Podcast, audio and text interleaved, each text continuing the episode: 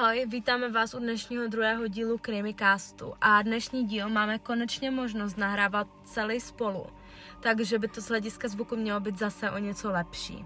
A dnes pro vás máme připravené dva sériové vrahy. Prvním je Dennis Nielsen. A také takzvaný Dusseldorský netvor. Myslím, že bys dneska mohla začít ty. Tak jo, tak já teda začnu. A začneme tím Denisem Nielsenem. Nějak si stručně řekneme jeho život, jak to mělo v mládí a pak se dostaneme postupně k těm jeho činům. Tak asi začneme tím, že se narodil 23. listopadu roku 1945 ve Frásburku, což je odlehlé rybářské městečko v severovýchodním Skotsku. Jeho otcem byl norský voják, kterého však nikdy nepoznal. Denis měl dva sourozence, staršího bratra a mladší sestru. Už v dětství byl vlastně samotář a neměl žádné přátelé, protože lidé si o něm mysleli, že je podivín. A jeho matka o něm dokonce říkala, že se on nenechal od nikoho obejmout a že snesl doteky jen od svého dědečka. A s tím dědečkem on měl velmi silný vztah, byl to takový, když to řeknu, jediný jeho kamarád. Ale ten jeho dědeček, že často odjížděl na několik týdnů lovit ryby v Severním moři. Jednoho dne, když Denis přišel ze školy, mu matka řekla, jestli by chtěl vidět svého dědu, na to, že Denis teda říká, že chce, protože si myslel, že se děda právě vrátil z cesty, ale když přišel do kuchyně, tak tam našel jen dědovo bezvládné tělo, které přivezli na pohřeb. Tady tento zážitek ho vlastně poznamenal i do budoucna, protože on později uvádí, že právě v tento moment si spojil lásku se smrtí a bezvládným tělem. Jeho matka potom Denisovi řekla, že děda odešel na lepší místo a Denis si kladl otázku, proč ho tedy jako nevzal s sebou. Denis se potom někdy i vydával na moře, kde předstíral utonutí a bral to jako takový způsob, jak být ve spojení s tím dědečkem. Potom v 15 letech Denis odchází z domova a přidává se k armádě, konkrétně k zásobovacímu sboru, a zde se také naučil své řeznické dovednosti, které však později využívá úplně pro jiné účely. Už v této době o sobě Nielsen věděl, že je gay, ale nechal si to pro sebe. V armádě byl hodně hádavý, ale spíš v takových neobvyklých věcech. Například, když se řeklo, že fotka je černobílá, tak on se s váma dokázal pohádat, že ne, že fotka je bílo-černá. Potom, když se pral, tak si ostatní všímali, že se neprade jako ostatní, ale že škrábe a ostatní fackuje. Jeho koníčkem v této době začalo být fotografování a on chtěl po těch svých kolezích v té armádě, aby předstírali, že jsou mrtví, prostě aby dělali jako, že umřeli v boji a on se přitom fotografoval. V armádě byl oblíbený a právě v této době podlehl alkoholu a to mu vlastně vydrželo až do konce života. Ve vojenském zásobovacím sboru byl celkem 11 let a za tu dobu získal hodnost desátníka. Tuto hodnost však zneužíval k šikaně ostatních, protože ten on měl rád, když nad někým mohl mít moc, že prostě někoho mohl ovládat a chtěl prostě ukázat tu svoji dominanci. Když mu bylo 27 let, opustil armádu a vydává se teda svou vlastní cestou. Začíná žít v Londýně, kde začal objevovat právě homosexuální scénu. Našel si zde práci u policie, tuto práci však po 11 měsících opouští, protože ho přestala bavit. Nielsen začal vyhledávat trvalý vztah, což však bylo velmi obtížné právě kvůli, kvůli toho, že on vlastně chtěl mít nad všema tu moc a chtěl prokazovat tu dominanci. A byl sebestředný a posedlý sám sebou, takže pro něho bylo opravdu těžké nějaký ten vztah najít. Ale nakonec ho tedy našel, Našel ho roku 1976, kde se seznamuje s Davidem Galichanem. Ten byl nezaměstnaný a předtím, než poznal Nilsna, tak žil v hostelu. Oba moc dobře věděli, že se k sobě nehodí, ale i přesto jim Nielsen našel byt, ve kterém společně žili. Dokonce si pořídili psa se jménem Bleb, nebo Bleep, nevím, jak se to čte prostě. No. Avšak Nielsenova panovačná povaha se právě stala uh, hlavním problémem toho jejich vztahu. Mezi sebou se s tím Davidem začali hodně hádat a každý si začal domů vodit jiné muže. Dokonce si Nielsen převedl jednou i ženu, což jako toho Davida hodně zarazilo. Když se jejich vztah po 18 měsících definitivně rozpadl, Nielsen zase začal pít alkohol, začal navštěvovat gaybary a začal se více uchylovat ke svým morbidním fantazím. On například si prostě lehl k zrcadlu nebo před zrcadlo, namaloval si rty na modro, oči měl prostě zalité krví, ležel před tím zrcadlem, koukal na sebe a u toho se prostě uspokojoval. Což jako si asi myslel nebo napodoboval prostě to mrtvé tělo a prostě tam magor. Tak, teďkom teda něco k těm jeho obětem. Eh, jeho první obětí se stal teprve 14-letý Stephen Holmes, kterého Nielsen poznává na Silvestra roku 1979. Pozval ho k sobě domů, tam se opili a poté spolu usnuli. Nielsen se ráno probudil jako první a nechtěl, aby ho chlapec opustil a tak ho najednou přepadl vražedný impuls, kdy on bere kravatu, ovotávají tomu chlapci kolem krku a začal ho škrtit. Uh, Nielsen byl ohromen sám sebou, byl ohromen tím, jakou má sílu a když zjistil, že chlapec je už tedy mrtvý, tak se o jeho tělo začal starat velmi zvláštním způsobem, kdy on to tělo umyl, eh, potom ho například naaranžoval do pohodlné polohy na křesle, vedl s ním nějaký rozhovor a nakonec to tělo ukládá do postele, kde s ním usíná. S mrtvým tělem žil Nilsson takto asi týden a potom to tělo eh, ukládá pod podlahu, kde je tělo 8 měsíců. Tělo poté pálí na zahradě a popel nechává odvát větrem. Až do roku 2005 se podařila odhalit identita mladíka. Co jsem si tak četla, tak některé zdroje uvádí, že mladíka ještě po uškrcení utopil ve vaně. A pak jsem se vlastně dočetla, že on některé ty svoje oběti nechával i třeba vařit. Ale tady v tom se hodně jakoby zdrojů rozchází, ale shodují se v tom, že on potom některé ty části těch těl splachoval do záchodu. Nielsen si vybíral spíše chlapce, na kterých viděl, že jsou osamělí, nemají kam jít, anebo se nechají lehce zmanipulovat. Většina těch obětí byly třeba bezdomovci nebo prostituté, protože tam měl tu jistotu, že nikdo nebude hledat, anebo že nehlásí jejich zmizení. Krátce tady po tom prvním incidentu se Nielsen opil v baru se studentem z Kanady. Uh, opět ho pozval k sobě domů a tam ho zase uškrtil, tentokrát ho uškrtil ale šňurou od sluchátek. Pak ho pro jistotu tedy ještě utopil ve vaně, poté ho vzal do náruče a několik hodin s ním sledoval televizi, povídal si s ním a popíjel alkohol. Po několika dnech, kdy se tělo začalo rozkládat, ho Nielsen rozřezal a něco z něho povařil, něco spláchl do záchodu a zbytek ukryl pod podlahu. Třetí obětí byl opět student. Nielsen tvrdil, že to byl nejhezčí chlapec, kterého kdy on viděl. Nielsen všechny své oběti udusil, takže jinak to nebylo ani tady. Uškrtil ho, utopil ho, Zvláštní ale v tomhle případě je, že když byl student mrtvý, Nielsen si k němu vlezl do vany, kde s ním ležel, poté ho přenesl do kuchyně, kde ho posadil do křesla. Zase si s ním povídal, no a po nějaké době mrtvé tělo přinesl do ložnice, kde to tělo čtyři dny zahrnoval polipky, lichotkami, no a když se tělo začalo rozkládat a smrdět, tak ho opět strčil pod podlahu. Jak už jsem tady říkala, tak stejným způsobem Nielsen zabil i ostatní své oběti a měl zabít 15 mladých chlapců. Když se ale seznámil s 21-letým Karlem Stotrem, tak ho nezabil. Ti dva se poznali v baru Black Cap. Nielsen ho zase pozval k sobě domů, doma na něho si zautočil ze zadu, začal ho zase škrtit, avšak Nielsen si myslel, že chlapec je mrtvý, ovšem nebyl.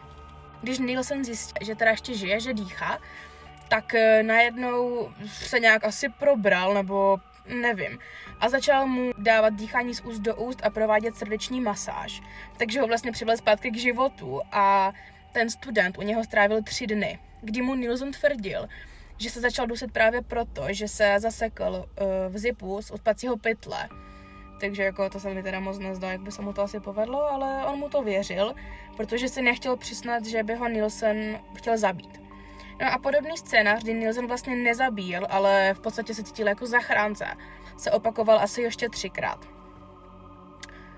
Ty mrtvá těla pro něj byla náhradou za lidskou společnost, protože, jak už jsem zmiňovala, tak s něma dokázal koukat na televizi, dokázal se s něma povídat, choval se prostě jako kdyby byli živí, on se s něma dokonce koupal, spal s něma, no a dokonce s něma prováděl i sexuální praktiky. V únoru roku 1983 se lidé na ulici Cranley Garden 23 začali stěžovat na problém s kanalizací. Byl zde povolán instalatér Mike Catron, který objevil v kanalizaci něco, co podle jeho slov vypadalo jako naporcované maso a kosti. A právě to je důvodem, proč je kanalizace ucpaná. V kanalizaci byly čtyři malé kusy lidského masa a tři kosti s kloubem na každé straně. Vyšetřovatelé proto předpokládali, že by se mohlo jednat o lidskou ruku. Odtok byl ucpaný až do poloviny budovy, takže bylo jasné, že problém pochází z nejvyššího patra, kde bydlel právě Nielsen. Nielsen se z práce vrátil 17.30 a vyšetřovatelé už na něho čekali. Řekli mu, ať je zavede k sobě domů. Nielsen si však ještě neodpustil poznámku, kdy on těm policistům vlastně říká něco v tom smyslu, že od se policie zajímá o ucpaný odtok. Když vyšetřovatelé vstoupili do jeho bytu, hned ucítili smrad rozkládajícího se těla. Pak se vyšetřovatelé zeptali, ať z nich nedělá hlupáky a řekne jim, kde jsou zbytky těl. Nielsen jim řekl, že v igelitových pytlích ve vedlejší místnosti. Při převozu na policejní stanici se ho jeden vyšetřovatel v autě zeptal, zda se tady baví mezi sebou nebo zase jedná o jedno nebo dva těla. Na tož mu Nielsen odpovídá s ledovým klidem, že jich bylo asi 16. Při prohlídce jeho bytu vyšetřovatelé objevili další skrytá těla. Měl ve skříni dva igelitové pytle, ve kterých byly části lidských těl a dvě hlavy. Dále měl ve skříni několik osvědčovačů vzduchu. V krabici na čaj se našlo několik kostí a lepka. Dále pod vanou v koupelně byla nalezena pánev a nohy. Celkem šlo o pozůstatky tří mužů. Potom na zahradě našli ještě další ostatky a zakopané orgány. Eh, Nielsen byl vyslýchán celkem 16krát, přičem ani jednou neprojevil žádnou lítost a byl chladný. Vyšetřovatelům popsal svoje činy do nejmenšího detailu a během čtyř let připravil o život 15 lidí. V listopadu roku 1983 byl odsouzen na doživotí. Byl usvědčen z šesti vražd a dvou pokusů o vraždu. Ve věznici byl pak několikrát napaden spoluvězni, ale často se rval i se strážnými. Navázal zde i několik homosexuálních vztahů, začal psát poezii, dopisy a časopisy. Všechno psal ale sám o sobě, protože, jak už jsem říkala, on byl prostě zahledaný sám do sebe. Neil Zion umírá 12. května roku 2018 ve věku 72 let. Když byl Neil Zion ještě ve vězení, tak navázal platonický vztah s Češkou Androu Kubínovou, Eh, ta na jeho příběh narazila v knize a rozhodla se mu poslat do vězení dopis se žádostí o autogram. Na to, že Nielsen odepisuje a jí přijde neslušné nereagovat. A tak loni se vlastně zašli psát a napsali si něco málo přes 300 dopisů. Dokonce ona toho Nielsena ve vězení i navštívila. A má doma jeho brýle a nádobku s popelem, kterou získala po jeho smrti. Eh, kdyby tady ten příběh někoho zajímal a chtěl by se o tom dozvědět ještě něco víc, tak určitě doporučuji seriál, který je na HBO a jmenuje se Des. Dalším sériovým vrhem je Peter Curtin, nebo je také přezdívaný Dusseldorfský netvor. Narodil se 26. května roku 1883 v Kolíně nad Rýnem jako třetí ze 13 dětí do chudobné rodiny. Celá tato rodina jednu dobu dokonce přebývala v jedné místnosti a jeho otec byl alkoholik a násilník, který své děti často nutil k tomu, aby sledovali, jak opily znásilňuje jejich matku.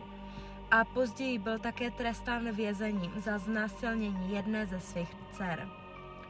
Curtin byl řadu let údajně svým otcem tyran a pro všechny tyto věci, které se děly v jeho dětství, není divu, že se několikrát pokusil o útěk z domova, přičemž čas strávil s místními pouličními zloději a začal se dopouštět menších krádeží a deliktů. V domě, ve kterém rodina bydlela, se tehdy osmiletý Curtin seznámil s mužem, který sbíral zaběhlé psy. S tímto mužem začal trávit svůj čas a společně psy mučili. Psychologové se domnívají, že právě v této době se v něm začala vyvíjet později projevovaná bestialita. Curtin tvrdil, že v jeho devíti letech schodil z voru do Rýna svého kamaráda a když druhý chlapec pro topícího se kamaráda skočil, držel oba pod vodou tak dlouho, dokud se neutopili. Tyto úmrtí chlapců byly ale shledány jako náhoda. Ve 13 letech si Curtin vytvořil blízký vztah s dívkou jeho věku, která mu dovolila se sfléknout a mazlit se s ní. Každopádně k sexu mezi nimi nedošlo. Curtin se zbavoval svého sexuálního nutkání tím, že začal sexuální styk s ovcemi, prasaty a kozami v místních stájích. Později tvrdil, že k nejlepšímu zážitku přišel, když tato zvířata těsně před jeho vyvrcholením pobodal. Každopádně toto jeho chování skončilo ve chvíli, kdy byl nachytán při tom, jak bodá a seká prase. Po několika letech se pokusil o znásilnění své sestry, kterou v mládí také znásilnil její otec. Ale to se mu naštěstí nepovedlo. Každopádně první pohlavní styk s člověkem provedl krátce na to a to s jeho další sestrou. Nikde jsem ale nemohla dohledat, jestli šlo o znásilnění nebo o dobrovolný sex. V roce 1894 se rodina přestěhovala do Düsseldorfu a Curtin tam samozřejmě pokračoval v páchání drobných krádeží a zanedlouho po dovršení jeho 15 let nastoupil první z celkově 27 krátkodobých trestů odnětí svobody. Za mřížemi strávil celkem 24 let a to za různé menší prohřešky, žhářství nebo napadení či ohrožování. Během výkonu trestu se dál dopouštěl různých přestupků proto, aby byl umístěn do izolace. Tyto chvíle, jak sám vypověděl, byly nejdůležitější pro jeho erotické fantazie o zabíjení masy lidí a přiznal, že u všech těchto myšlenek často dosahoval orgazmu. Od roku 1899 žil se starší masochistickou prostitutkou, která z radosti vyhověla jeho choutkám. Každopádně tento vztah dlouho nevydržel a během následujících let často pobýval ve vězení za různé přestupky, o kterých jsem se zmiňovala před chvílí. První prokazatelné vraždy se dopustil 25. května roku 1913 během loupeže. Jeho obětí se stala dívka ve věku 9 až 13 let. Moje zdroje se tady rozchází, jelikož někde je psána dívka ve věku 9 a 10 let a ve knize, kterou jsem četla, měla dívka 13 let. Takže necháme rozmezí 9 až 13 let. A tuto dívku nejprve uškrtil, poté ji sexuálně zneužil a nakonec ji nůžkama podřízl hrdlo. Její rodiče při tom všem spali v přízemí. Na místě činu zanechal Curtin kapesník z jeho iniciály PK a policie bez jakéhokoliv velkého vyšetřování měla jasno a do vězení šel stric holčičky jménem Peter Klein. Hned druhý den ráno seděl Curtin v kavárně, která se nacházela naproti přes ulici od místa činu a četl zde zprávy o vraždě holčičky v novinách a poslouchal, co se mezi lidmi o vraždě povídá. Zdálo se, že řadu dalších let stačilo Kurtnovi ke spokojenosti, zakládání požáru a zřejmě i početná znásilnění nebo pobyty ve vězení. V roce 1921 došlo k jakémusi pomyslnému v uvozovkách zlepšení jeho života a po propuštění z vězení se usadil v Alterburgu, kde se oženil a budil dojem spořádaného člověka. Začal se dobře oblékat, získal zaměstnání a dokonce se stal aktivním odborářem, který pravidelně navštěvoval bohoslužby. Po čtyřech letech se odstěhoval i se svou rodinou zpátky do Düsseldorfu, kde si opět našel zaměstnání a v místě bydliště měl pověst tichého muže s vybraným chováním. Sérii dalších sexuálních útoků znovu započal začátkem února 1929. 8. února Curtin znásilnil a zabil osmiletou holčičku Rozu Ohligerovou. Její tělo našli místní obyvatelé o pár dní později v blízkosti kostela pod Keřem. Holčička byla 13krát pobodána a její tělo Curtin polil benzínem a zapálil, čímž se znovu přivedl k orgazmu. Další únorové noci na osamělém místě napadl 50-letou ženu, která se vracela domů. Nejdříve ženu sledoval a poté ji oslovil. Než však žena stačila cokoliv říci, chytili za kabát a malými nůžkami ji bodl, přičemž následovalo dalších 24 bodnutí. Díky náhodnému chodci, který přivolal lékařskou pomoc, že na útok přežila, nebyla však schopna podat policii ani jednu informaci k popisu útočníka. Moje zdroje se tady opět trošku rozchází a není jisté, jestli se prvně dopustil vraždy osmileté Rozy a nebo napadení ženy. Obojí se s jistotou stalo začátkem února. U holčičky je i přesný datum, a to je 8. únor, ale přesný datum napadení ženy není jistý a v tom, zda byla napadena pár dní před nebo po zavraždění Rozy je spekulativní. Obojí se ale na 100% stalo na začátku února v rozmezí pár dní. Krátce na to byla nalezena v příkopě u silnice také mrtvola 45-letého mechanika, který se vracel z posezení se svými přáteli v podnapilém stavu domů. V jeho těle bylo nalezeno opět mnoho bodných ran způsobených menšími nůžkami.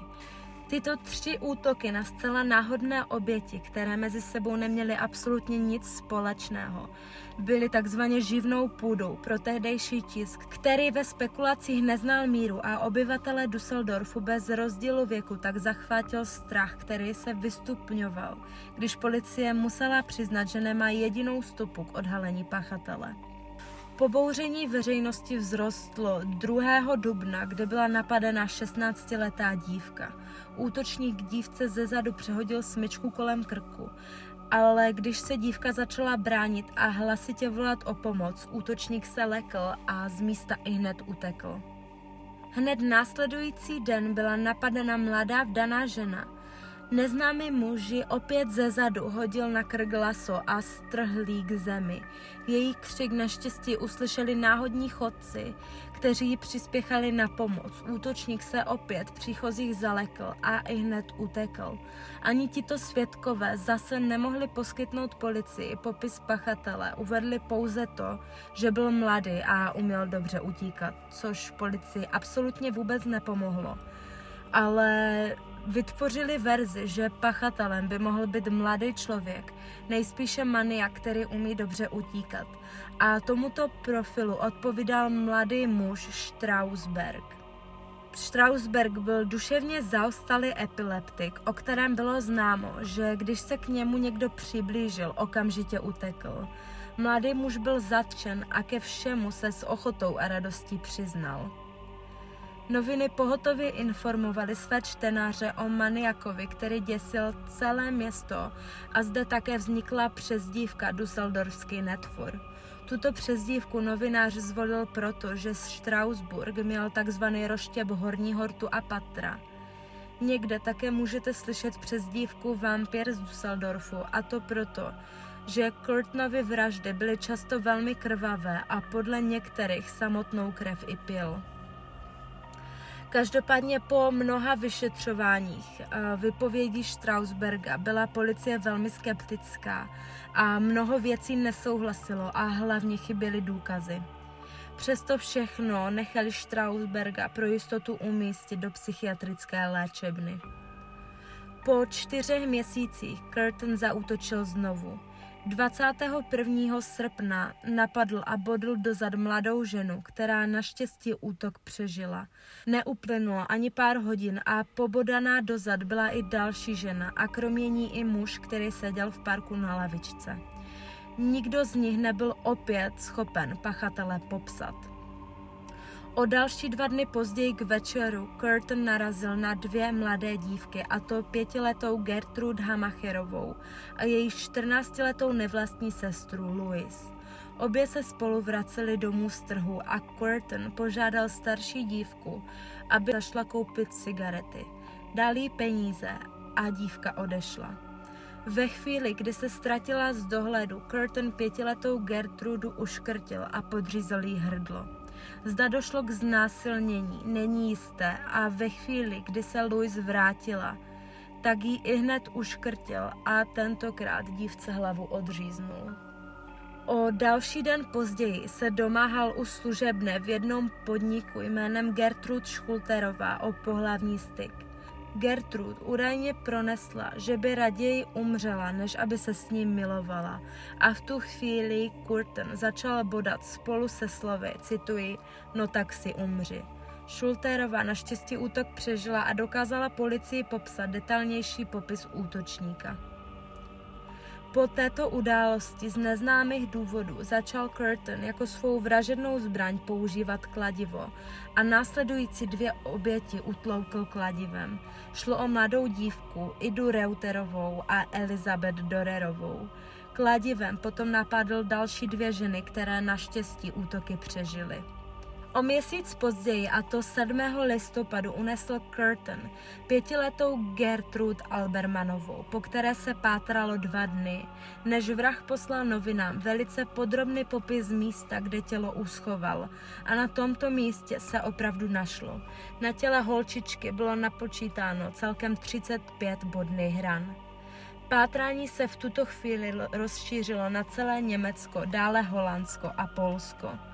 V té době svého zvláštního zpravodaje vyslali do Düsseldorfu i tehdejší české lidové noviny. Denně se z městských rozhlasů ozývalo varování o pachateli a vyzvy ke spolupráci s policií.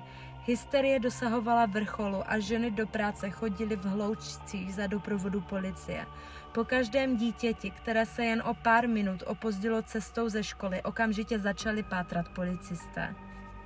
Výsledkem žádosti policie o spolupráci bylo celkem 2650 udání a přes 130 tisíc dopisů určených pro policii. Žádný z těchto dopisů nevedl k dopadení Kurtna a mužů i žen, kteří byli vyslycháni. Bylo stovky. 14. května 1930 přicestovala do Düsseldorfu. 21-letá Marie Budlichová, Češka, která si našla v tomto městě práci.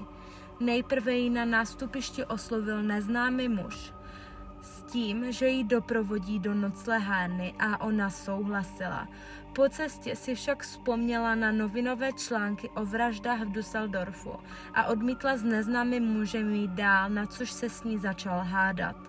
Zahnal ho jiný muž. A tím mužem nebyl nikdo jiný než Peter Curtin.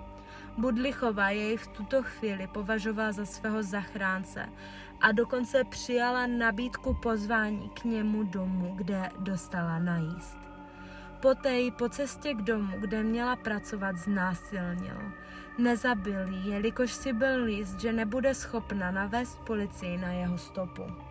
Budlichová svou příhodu na policii nenahlasila, ale napsala dopis své přítelkyni. Ale protože si spletla adresu, dopis skončil na oddělení nedoručitelných zásilek. Poštovní úředník dopis otevřel a po přečtení jeho obsahu dopis předal policii. Detektivům se podařilo Marii Budlichovou vypátrat a té o deset dní později přivedla k domu, kde se u neznámého muže najedla. Když jí majitelka domu ukázala pro najímané místnosti, okamžitě místnost poznala. V bytě byla i hned zadržena Kurtnova manželka, která policii vypověděla, že den předtím se jí Curtin svěřil o jeho hrůzných činech a zmínil se o tom, že ví o policii, která ho sleduje a že je právě o ní mužem, po kterém pátrá celé Německo. A řekl jí, aby ho sama kvůli vypsané odměně udala. Ona údajně o udání svého muže nechtěla ani slyšet a pobízela ho ke společné sebevraždě. Každopádně nakonec ho udala. Ještě ten den byl tedy 47-letý Curtin začen a ke svým činům se doznal a chronologicky je všechny popsal psychiatrům. V dubnu 1931 předstoupil Curtin před soud, aby čelil obžalobě. Začal se dovolávat neviny s tím, že pouze chtěl, aby jeho žena získala odměnu, ale poté se znovu doznal. Tento soud byl velmi krušný, jelikož v Německu se touto dobou řešilo zrušení trestu smrti – ale nakonec byl shledán vinným a ráno 2. července roku 1931 v Kolíně byl popraven gilotinou. Jeho poslední přání znělo, že by chtěl zůstat naživu tak dlouho na to, aby slyšel vyšplíchnutí vlastní krve, až mu bude setnuta hlava. Jeho hlava byla studována mnohými forenzními vědci pro pochopení myšlenek Petra Kurtna a dnes ji můžeme vidět mumifikovanou v muzeu Believe It or Not ve Washingtonu. Jednu fotku Kurtnovi vystavené hlavy jsme vám také vložili i na náš Instagram. A toto by bylo k mému případu Netfora z Dusseldorfu všechno. My doufáme, že se vám dnešní díl našeho Krimicastu líbil a nakonec bychom vás chtěli odkázat ještě na náš YouTube, kde nás najdete jako Krimicast, kde vždycky vložíme vlastně to podcastové audio, ale budeme se to snažit prokládat různýma fotkama nebo videama, takže to bude zase o něco zajímavější. Našimi dalšími platformami stále zůstává Spotify a iTunes. Dále nás můžete najít na Instagramu. Na všech těchto platformách jsme pod názvem Krimicast a budeme rádi za každý like, sdílení a poslech. Mějte se hezky. Ahoj. U dalšího dílu.